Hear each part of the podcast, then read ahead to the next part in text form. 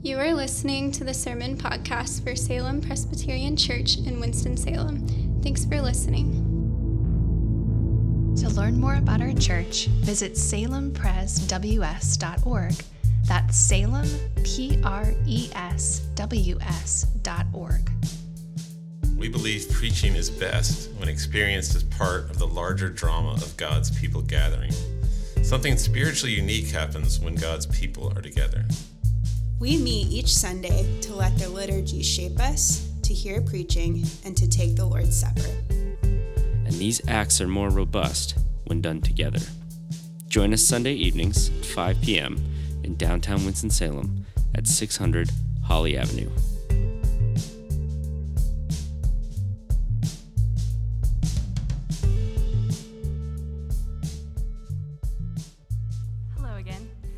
Our scripture passage tonight is 2 Kings 3 1 through 27, and I'll give you a chance to find it in your Bibles. There's Bibles in the pews or on your phone.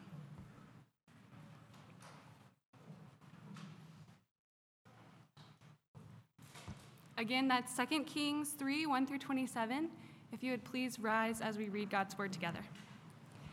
In the 18th year of Jehoshaphat, king of Judah, Jehoram the son of Ahab became king over Israel in Samaria, and he reigned 12 years.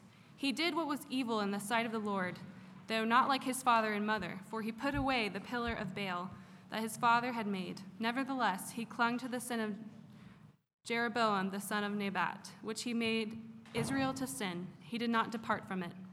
Now Mesha, king of Moab, was a sheep breeder, and he had to deliver to the king of Israel a hundred thousand lambs and the wool of a hundred thousand rams. But when Ahab died, the king of Moab rebelled against the king of Israel. So King Jehoram marched out of Samaria at that time and mustered all Israel. And he went and sent word to Jehoshaphat, king of Judah The king of Moab has rebelled against me. Will you go with me to battle against Moab? And he said, I will go. I am as you are, my people as your people, my horses as your horses. Then he said, By which way shall we march? Jehoram answered, By the way of the wilderness of Edom. So the king of Israel went with the king of Judah and the king of Edom. And when they had made a circuitous march of seven days, there was no water for the army or for the animals that followed them. Then the king of Israel said, Alas, the Lord has called these three kings to give them into the hands of Moab. And Jehoshaphat said, Is there no prophet of the Lord here, through whom we may inquire of the Lord? Then one of the king of Israel's servants answered, Elisha, the son of Shaphat, is here, who poured water on the hands of Elijah. And Jehoshaphat said, The word of the Lord is with him. So the king of Israel and Jehoshaphat, the king of Edom, went down to him. And Elisha said to the king of Israel, What have I to do with you? Go to the prophets of your father and to the prophets of your mother. But the king of Israel said to him, No, it is the Lord who has called these three kings to give them into the hands of Moab, into the hand of Moab. And Elisha said, As the Lord of hosts lives, before whom I stand, were it not that I have regard for Jehoshaphat the king of Judah, I would neither look at you nor see you. But now bring me a musician. And when the musician played, the hand of the Lord came upon him, and he said, Thus says the Lord, I will make this dry stream bed full of pools. For thus says the Lord, You shall not see wind or rain, but that stream bed shall be filled with water, so that you shall drink, you, your livestock, and your animals. This is a light thing in the sight of the Lord. He will also give the Moabites into your hand, and you shall attack every fortified city and every choice city, and shall fell every good tree and stop up all springs of water, and ruin every good piece of land with stones. The next morning, about the time of offering the sacrifice, behold, water came from the direction of Edom, till the country was filled with water. When all the Moabites heard that the kings had come up to fight against them, all who were able to put on armor, from the youngest to the oldest, were called out and were drawn up at the border. And when they rose early in the morning, and the sun shone on the water, the Moabites saw the water opposite them as red as blood. And they said, This is blood. The kings have surely fought together and struck one another down. Now then, Moab, to the spoil. But when they came to the camp of Israel, the Israelites rose and struck the Moabites till they fled before them. And they went forward, striking the Moabites as they went. And they overthrew the cities, and on every good piece of land, every man threw a stone until it was covered. They stopped every spring of water and felled all the good trees, till only its stones were left in Kir Hareseth, and the slingers surrounded and attacked it. When the king of Moab saw that the battle was going against him, he took with him 700 swordmen to break through, opposite the king of Edom, but they could not. Then he took his oldest son, who was to reign in his place, and offered him for a burnt offering on the wall. And there came great wrath against Israel, and they withdrew from him and returned to their own land. This is the word of God. Thanks be to God.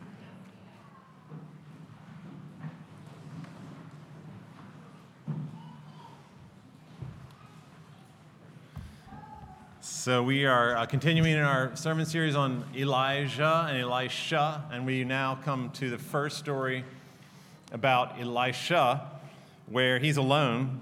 And um, in this story, um, we kind of, for the first time, pull out to um, you know the geopolitical scale. So it's uh, it's now involving uh, other armies and uh, other nations, and um, it contains this major twist at the end of the story. I don't know if you caught it or not kind of have to be paying attention.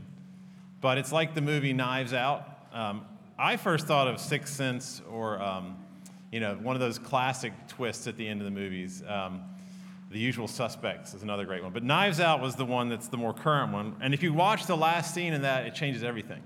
Um, I'm not going to tell you what happens, but it changes everything. And you almost want to rewatch it. You know, you, you don't know what's going on. And then you, like, now, now I want to rewatch what really happened there. And, that's kind of the way that you should think about this passage. When you find out what happens in the end, you really need to reread it again and say, okay, all the things I was thinking about this were wrong. You have to kind of re examine your presuppositions about God and yourself uh, because you think that the Lord is on Israel's side the whole time. And it almost seems like Elisha is saying, oh, yeah, go and you're going to, God's going to give Moab into your hands and you're going to destroy all their trees and all their fields and all their springs of water. And it's great, you know, go for it. But turns out, uh, the very last verse, you realize no, wrath comes upon Israel. Uh, God is punishing Israel for doing those very things. And it's like that scene uh, I love at the beginning of the book of Joshua, where Joshua is about to invade the promised land, and all of a sudden there is the, the angel of the Lord uh, of all the hosts of heaven and Joshua sees him and he's terrified and he falls at his feet. And he says uh, to the angel of the Lord, Are you for us or are you against us? And the angel of the Lord says, No. Um, but I am the king of all the angel armies. And, uh, and you are either for or against me. I'm on the side of righteousness. So that's kind of what's going on here. It's like that Bob Dylan song with the Lord on our side, you know, with God on our side, where he's saying, Every country thinks that God is on their side automatically, and we invoke his name to justify our wars or our conflicts. Uh, we chase our idols and then say God is on our side. That's the first point. Um, the second point is that amazingly, in the middle of it all, while they're plotting destruction, God is gracious to them and still brings forth life. Yahweh brings forth the life that Baal cannot bring. In fact, Baal is the one driving them to war. Um, he's the one that drives them into violence, and it is Yahweh who brings the water of life right in the middle of their idolatry. So, first of all, the chasing of idols. Verse 3 is very clear. Jehoram clung to the sins of Jeroboam. Jehoram was the son of Ahab. Uh, Ahab was like the great, great, great, great, great grandson of uh, Je- Jeroboam. Jeroboam uh, splintered Israel, and he uh, created this kind of fake northern kingdom where they didn't have a temple uh, they didn't really have a priesthood. And so that's the sin of Jeroboam was idolatry, to worship Baal, the god of fertility, the god of uh, the Canaanites. Uh, they called him Baal Zebul, which means the Lord of life, the Lord who brings life. But uh, the prophets called him Baal Zebub, which is the Lord of crap, the Lord of dung, uh, the Lord is worthless, he brings death. And Israel was a, a a nation called to bless the world. That's, they were a light to the world. They were supposed to um, flourish and then have all the other nations flourish around them. And in fact, in this story, it's the exact opposite. That it says in verse 4 the king of Moab, Mesha, had to deliver 100,000 rams and 100,000 lambs every year to Jehoram. Uh, God told them in the law, you weren't supposed to do this kind of thing with Moab. This is not right. So instead of blessing Moab, uh, Israel is a curse to her. and is sucking all of her resources away. And um, because Mesha, the king of Moab, will not continue to do that, right, rightly so. It's just destroying his country, it's draining them of all their resources. Because he doesn't do that and rebels, Jehoram's like, We're God's chosen people. You know, don't mess with us. We're going to attack. And so not only does he attack them, he goes to attack the Moabites, but he brings in uh, the southern kingdom as well, who's the, the more righteous kingdom. Uh, they're the ones who still have the temple. They're surrounded, uh, they surround Jerusalem. So not only does uh, Jehoram make this uh, idolatrous attack on Moab, but he brings in Jehoshaphat, the king of Judah, into his plans. Verse 7 Moab has rebelled against me. Let us get, let's go and make them pay. Like, let's go down there and kick some butt. And when uh, Jeroboam, when um, Jehoshaphat gets in the car, you know, with Jehoram, he's like, oh, by the way, we're going to swing by uh, Edom. We're going to go swing by the, the nation of Edom and pick up uh, their king as well. That should be a, a red flag for sure, that there's going to be this pagan king that's joining them in this battle uh, against Moab. So, first red flag to Jehoshaphat um, is that the king of Edom is with them now. Second red flag is that in going to get the king of Edom to pick him up to join them in the battle, they get lost. So, verse 9 says they make a circuitous route for seven days, kind of like they, they don't know exactly where they are. It's taking much longer than they thought. And that's the third red flag is that they do not plan well for this journey. They're totally unprepared. Verse 9 is like, oops, there's not enough water for our army and our animals. And um, You'll notice in the story there's an attention that God pays to the animals and to nature in general. That's good. I keep saying it's good. And so God's upset that the animals are not going to be watered. And then when, when that happens, you know, when that happens, Jehoram turns to the king of Edom and Jehoshaphat and he just like gives that emoji, like, you know, I, who knew? And um, it says in verse 10, I guess Yahweh is just giving us into the hand of Moab, like totally fatalistic like he had nothing to do with it at all. And finally, Jehoshaphat says, and I love this line, you know, um, can we find like a prophet around here somewhere that could maybe tell us like what we should have done to begin with? You know, now that we've decided to invade Moab and we're halfway there, maybe we should have asked for God's guidance to begin with. And um, Jehoram's so clueless that he doesn't even seem to know anything about this. So it takes one of the servants to come uh, and say to Jehoshaphat, Oh, yeah, there is, verse 11, there is this guy named Elisha, and he's really good with water. He's done stuff with water before, so let's go to him and see what can happen. And when they come to Elisha, he knows they have absolutely no interest whatsoever in actually following Yahweh. Um, they have no interest in Yahweh to begin with, not worshiping him, not doing what he said. And so uh, Elisha says to them, What do I have to do with you? What me to you is in literally what it says in Hebrew. What me to you? He said, Go back to your mother and your father's prophets and ask them. Ask Baal if you really want to know what's going to happen here. Ask Baal to give you water since he's the, you know, the God of life. Um, so he, he rebukes them very strongly, but then um, he helps them anyway. And uh, verse 15 is like out of the blue. Uh, I don't know why. Um, but suddenly he like yells out, "Somebody bring me musician!" You know, like there's musicians all over the desert. Uh, it's like totally out of left field. Um, but apparently, this is very interesting to me that they they found one. So apparently there are musicians uh, out there in the desert, and you know I would say even that it might have been common to travel around as an army with like a musician on hand. And one thing that shows me if you are a musician is that they are very essential to the worship not only of Israel, but maybe other nations as well. Because it's like he can't prophesy properly until he is moved by music. Like he's like, I need a musician here to help me get going, and then, then the Spirit will move upon me. And you know, you know this if you've been to a concert um, that you just felt like overwhelmed you and uh, allowed you to kind of move into a different space almost, like you're out of body. But you can really lose yourself in music. You can get possessed by it. And that's what happens here. And it's like he becomes, Elisha becomes like John Coltrane's saxophone. You know, he is now being played by the Holy Spirit of God. You know, God is playing him, and the music is causing the prophecy to come out of him. And I think that's probably a clue as to how a lot of prophecy actually happen. Like there'd be a person with a guitar or some instrument, and the, they would play the instrument, and then the prophet, like Isaiah, Ezekiel, Jeremiah, would start to actually prophesy. But uh, he becomes animated by this higher spirit, Elisha, and he says uh, a couple of things. One, verse 18, I will give, this is Yahweh now speaking in the voice of Yahweh. And I wonder if his voice even changes. I will give the Moabites into your hand. And Jehoram's thinking, this is great. God's on our side. And then he says in verse 19, You will fell every good tree. Notice that good is emphasized twice here. You will stop up all of Moab's springs of water, which is where life is found, and you will ruin every good piece of land with stones. And Jehoram's like, pumps, you know, this is, I knew he was on our side. This is exactly what I wanted to do. And now God is rubber stamping our plans. But this is not encouragement. And that's really the most important thing about this passage. This prophecy is not an encouragement to do these things at all.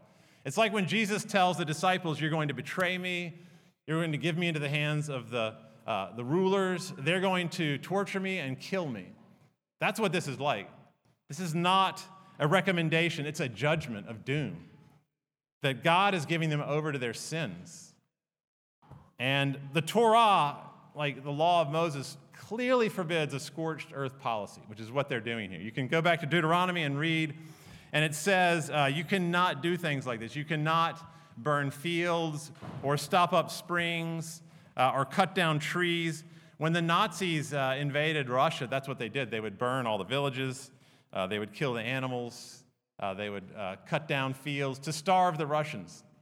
And this kind of thing infuriates Yahweh. Uh, he has no patience whatsoever, not only with the destruction of human life, but with animal life and plant life. And it says in verse 20 simply that wrath came upon Israel. And that's the wrath of God. And that's the twist that they end up being repulsed by the Moabites. And they lose the battle and they leave. And it just really, I think the author is doing this thing to catch you. Like the author is trying to catch you. And where you think that God's on your side, because we always do. I have had almost no conflicts that I have mediated where the person said, you know, I think I might be actually on the wrong side of this, that maybe they're more righteous than I am. That's very rare. It happens, but it's extremely rare. Usually, when there's a conflict, we make up a narrative where we are right and they're wrong, or you know, at least 70% right, and they're, uh, they're much less right than we are. They've got maybe 30%. But whether it's your friend, you've ever had a conflict with a friend, and, uh, or maybe uh, someone that you used to date or be married to, or a boss or a spouse, and you're in a conflict. It could be a sibling or parent, it could be a nation, it could be a whole nation. Like, we think there are good guys and bad guys, and there are white hats and there are black hats, and we know who's who, so, you know, blue versus red is obviously a big one, um, where we just think absolutely we know whose side God is on. Often the case is that both sides are wrong. That's, that's the case here that Moab was wrong and that Israel was wrong. Um, they both were doing terrible things. I mean, the king of Moab sacrificed his son. So they're certainly not righteous. You know, even Ukraine, Russia, or Israel, Palestine, like, there's sin on both sides. I'm not saying they're morally equivalent at all. I don't think they are. But you never know. You just don't know until you get down into the details. And even Abraham Lincoln, if there was ever a righteous war we've ever fought in America, it was certainly the Civil War. And even Abraham Lincoln said after the Civil War, this is the second inaugural address, he said, We both read the same Bible, we both pray to the same God, and we both invoke his will against the other. You can go to the Lincoln Memorial and read that. And that really was moving to me when I, I read that, that he was humble enough to say, yeah, we probably did the right thing, but we can't just say God was on our side all the way. Nobody can say that because we're all sinful. So that's the first point is we chase our idols and we say God is on our side. But the second point is that God remains gracious to us. It's really hard to believe. I don't think I would have been. But in verse 16, another part of the prophecy that Elisha makes, and he might have felt like he didn't even want to say it, but God was possessing him. But he says, I will make this dry stream bed, which is like uh, it's got nothing in it. It's a dry stream. So it's a bed, it's like rocks, but there's no, nothing in there. And he says it's going to be filled with pools of water. And again, they're drunk on their idols. They're fantasizing about the spoils of war. And God is saying, I will bless you in, in a miraculous way. There'll be no wind, verse 17, no rain, but you will drink, your livestock will drink, and your animals will drink. And again, he really he underlines the animals because he's doing that partly for them. And the next morning in verse 20 it says, "Behold, water came down from Edom till the country was filled with it." And of course, I go right to Lord of the Rings, uh, first movie towards the end, where the Ringwraiths are about to destroy the fellowship, and then Gandalf and Elrond create this flood that comes down from the north and it just swamps and uh, it says there are great white horses with shining white riders of water. And so I just imagine this thing just comes out of nowhere. This huge stream comes right down that stream bed. And because there's no wind or rain, it's just this sudden invasion of water from who knows where. And all of a sudden, the animals are drinking. Uh, these, these soldiers who are dying of thirst are lapping it up. They're probably jumping in the water and laughing. Uh, he, he quenched their thirst as they're plotting destruction. And they even go through the destruction. He still did this. Not only did he quench their thirst, he wiped out their enemy, he protected them from their enemy. Verse 22, it says, the, the sun shone on the water and it looked red, and the Moabites thought it was blood, and they thought that the three kings were killing each other. They thought that Jehoshaphat and Edom had turned on um, Jehoram. So the Moabites come rushing in, but actually nobody has died, and so they're easily wiped out. So God uh, takes care of their enemies. Uh, he's blessing them as they're pursuing their idols. They are laser focused on getting their way, you know, come hell or high water. And God blesses them. And I thought, why would God bless them while they're being idolatrous? And then I thought, well, how would He ever bless us? because we're almost always doing this. So he would never bless us if he had to wait. If he had to wait till you stopped chasing idolatrous plans and dreams, he would never bless you at all. There was one time I, it, this really came home to me. This idea, I was uh, absolutely frantic to leave for Emerald Isle, where we go every year, and I'm pretty bad about leaving on any trip. But when I'm going to the beach, it just amps up a lot because I want to get there so bad uh, I became kind of almost violent. Uh, my daughter would just not come down the stairs, and I had in my mind very much um, an itinerary for the day that they should have known about. And I really wanted to eat at this restaurant called Chuy's that I really liked, a Mexican restaurant. I had to get there at like one, and then that would take us to the house down in Emerald by like four, we could check in and go swimming before dinner at the Riverside Cafe. So I was just getting more and more angry. Uh, Cooper was delaying. Uh, he was just being silly, uh, leaving stuff all over the place. And so I got so angry that I got my trunk and just slammed it down right on Cooper's iPad. It just snapped in half. And uh, so there was a long silence uh, as we drove away that lasted most of the trip. But um, we did eat at Chuy's. I did get to swim, and we did go to the riverside, and God blessed me. Like He said, I am not going to ruin your entire vacation for that. And it's really stunning if you think about it. How does He just keep blessing us? How does uh, He continue to give us all these good things uh, when we're so idolatrous and when we're ignoring Him and worshiping our other gods and chasing our dreams? And I love how Elisha says, verse 14, were it not for David's son Jehoshaphat, I wouldn't even look at you right now. I would not take a second look at you, Jehoram. But because of Jehoshaphat, because of the promise to David, because of the Messiah that's coming from David's line, because of that promise that I made to Israel that there will be a king who will sit on the throne forever, I will look at you and I will bless you. Because not even Jehoshaphat was really that good. He was idolatrous too what this promise is about that Elisha is referring to about if it were not for Jehoshaphat. He's really talking about this Messiah that's coming.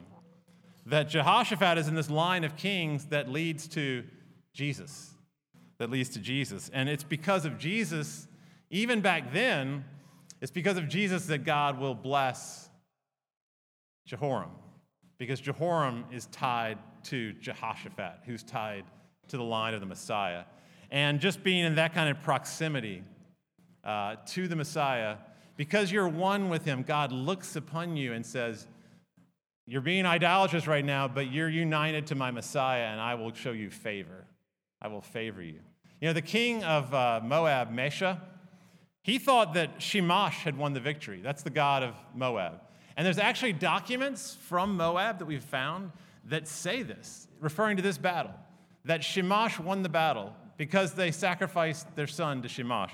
In verse 27, he took his oldest son, the heir to the throne, and King Mesha killed him and offered him as a burnt offering. And he thought that's why the wrath came, because he had offered his son. But we know that that's despicable. Like God hates. If anything he hates at all in the Old Testament, it's the number one thing is killing children. That's, he says that explicitly. Child sacrifice is horrific to him because it's so common among the nations.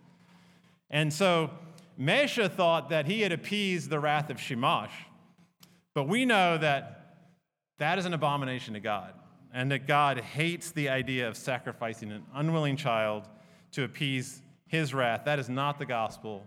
That is manipulation of a capricious and fickle deity. But sometimes Christians think that that's what the gospel really is um, that, that God kind of punished his son so we wouldn't have to punish us. And that's not the gospel, is something that God loves more than anything. If he hates that more than anything, what he loves more than anything, the Father, is to see his son say willingly to the Father, I want to go and give myself to them. It's somewhat like what the king of Moab did, but it's not. Because this son comes to the father and says, I want to go and I want to pay for their idolatry. And I want to receive all their curse so that we can bless them together. So that whenever they look at me, uh, you can give them my favor and pour out my streams of living water upon them, even while they're following their idols. And that's what we celebrate in this meal uh, the fact that uh, it was not uh, the son of Mesha being sacrificed to Shamash that turned aside that wrath. What turns aside uh, wrath is the blood of Jesus Christ. That's the only thing that can ever turn aside God's anger. And we celebrate that in this meal right here. So we believe that it was on the night that he was betrayed, and on the night of our uh, greatest human violence and idolatry and rejection of the one true and living God, that it was on that night that we were at our very worst that Jesus said, I know exactly what you're going to do to me tomorrow, and I am showing you that I'm doing this willingly. This is not child abuse. This is a willing choice I'm making to lay down my life for you. And in the same way, he took the cup and he said, I am offering you willingly and offering my Father glory by pouring out my blood for you. This is the greatest act of the Son of God to do this thing. And the Father said that this was glorifying to him, that he would give him everything, the self humiliation of the Son of God for you. And so, obviously, uh, if you come up here, you're not saying, like, I'm a great person. It's exactly the opposite. You're coming up here. If you come up here, your, your hands are out and you're saying, I need God's grace. And, uh, you know, I am, God is not on the side of my plans by any means, but He shows me favor, unmerited favor all the time, every day. And if you don't come up here, uh, that's, you know, we're glad you're here. We, we want people to come here. It's like Jackson was saying, from all different religious backgrounds, uh, strengths of faith. So uh, don't feel any pressure to partake. If you don't believe this story that I've been saying, then it wouldn't make any sense to partake of this meal. But don't make the bar too high. Okay, it's not about being a righteous person, it's about needing God's grace. So let me pray for us as we come like beggars to his table. Uh, Jesus, uh, once again, proved to, to us how glorious you are tonight. That there is no one like you. Who in the world would ever do this? Um, that um, you would come and die for enemies, for the people that are against you, uh, for the ones who we thought we were right, that we put you on a cross, that you were wrong, that you were horrible, and uh, that you were a blasphemer. And, and yet, even though we thought uh, God was on our side, uh, we, were, we were destroying God. And you still did that um, to save us. So help us convince us of that as we come to this table. Uh, we pray in Jesus' name. Amen. If you want the